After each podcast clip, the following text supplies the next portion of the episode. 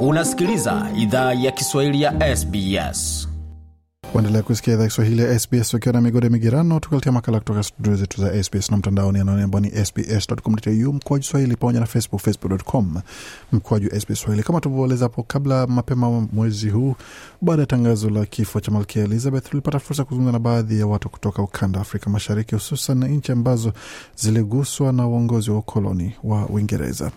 Tanzania ni moja hapo ya nchi ambazo zilikuwa chini ya koloni ya Ujerumani, kisha baadaye Waingereza na wakaingia kati kama walinzi. Je, ilikuwaje baada ya wao kusema kwamba watakuwa walinzi wa Tanzania?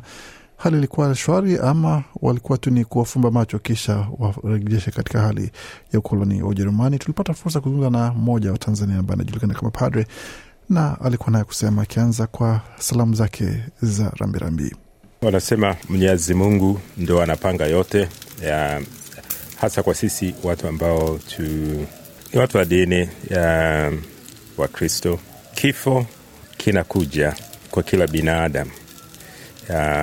Kifo hiki kimetushitua wengi, ya mimi nikiwa mmojawapo nilipata hizi taarifa wakati na washa gari yangu kwenda kazini kama binadamu nilihuzunika kupoteza sio tu Queen, kupoteza mtu ambaye alikuwa ya, ni kiongozi kwa watu wengi ya Waingereza na, na, na, na, na makoloni ambayo baadaye ilikuwa kama nchi rafiki baada ya mambo kubadilika.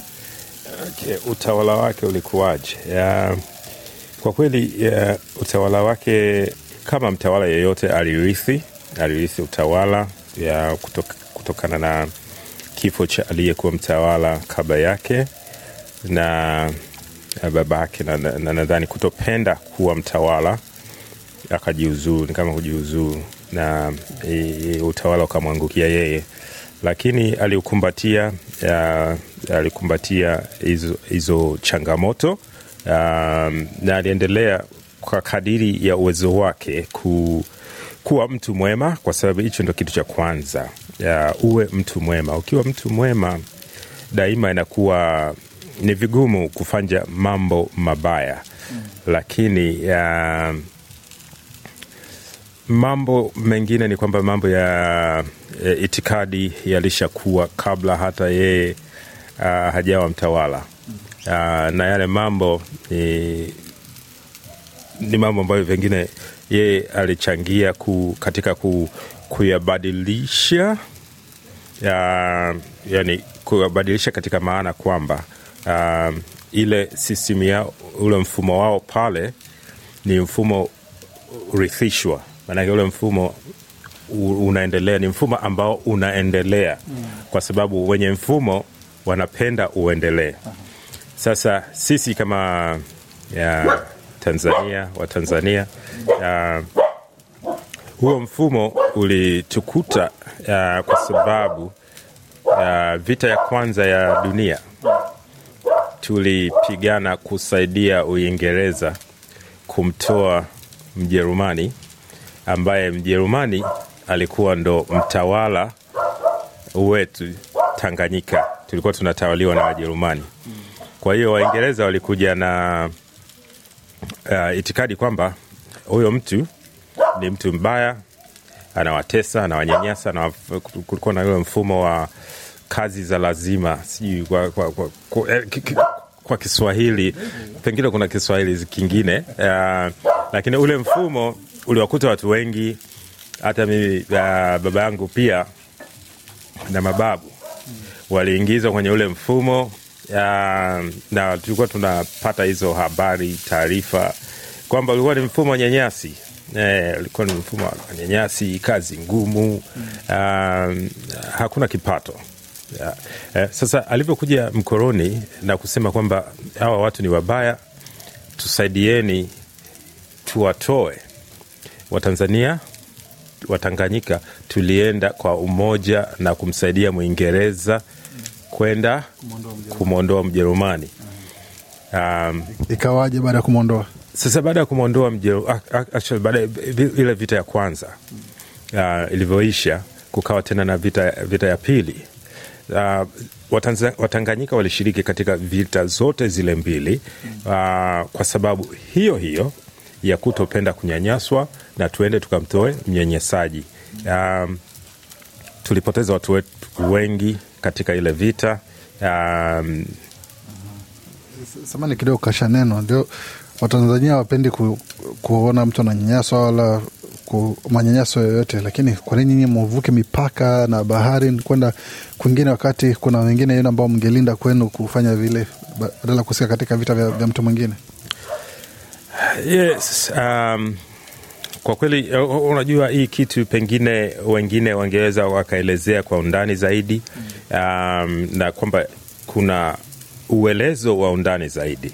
Lakini uh, huu ni uelezo tu wa haraka haraka na kumbukumbu kumbu ambazo mimi ninazo.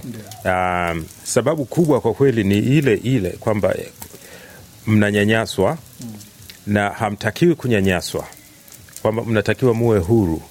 Na nyie kuwa huru maanake ni lazima muwe upande wetu twende tuka mtoe mnyanyasaji uh, tukashirikiana nao.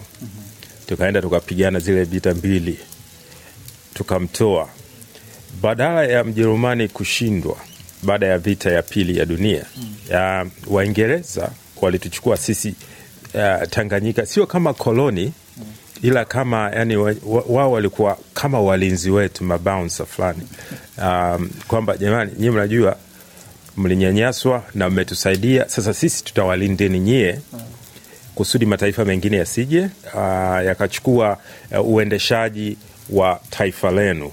Sawa. Sasa ile, ile ilikuwa ni yani kikawaida kibinadamu ni kwamba oh, unapata mlinzi na unajua ulishanyanyaswa na kwamba hutanyanyaswa tena endapo huyo mlinzi atakuwa yupo. Kwa hiyo ikawa yani ni, ni kitu ambacho hakikuhitaji sana fikira tukakubali. Na matendo na ahadi ilikuwa ni hivyo ama ilikuwa ni kuwafumba macho tu? Sasa hapo ndo changamoto ilipotokea.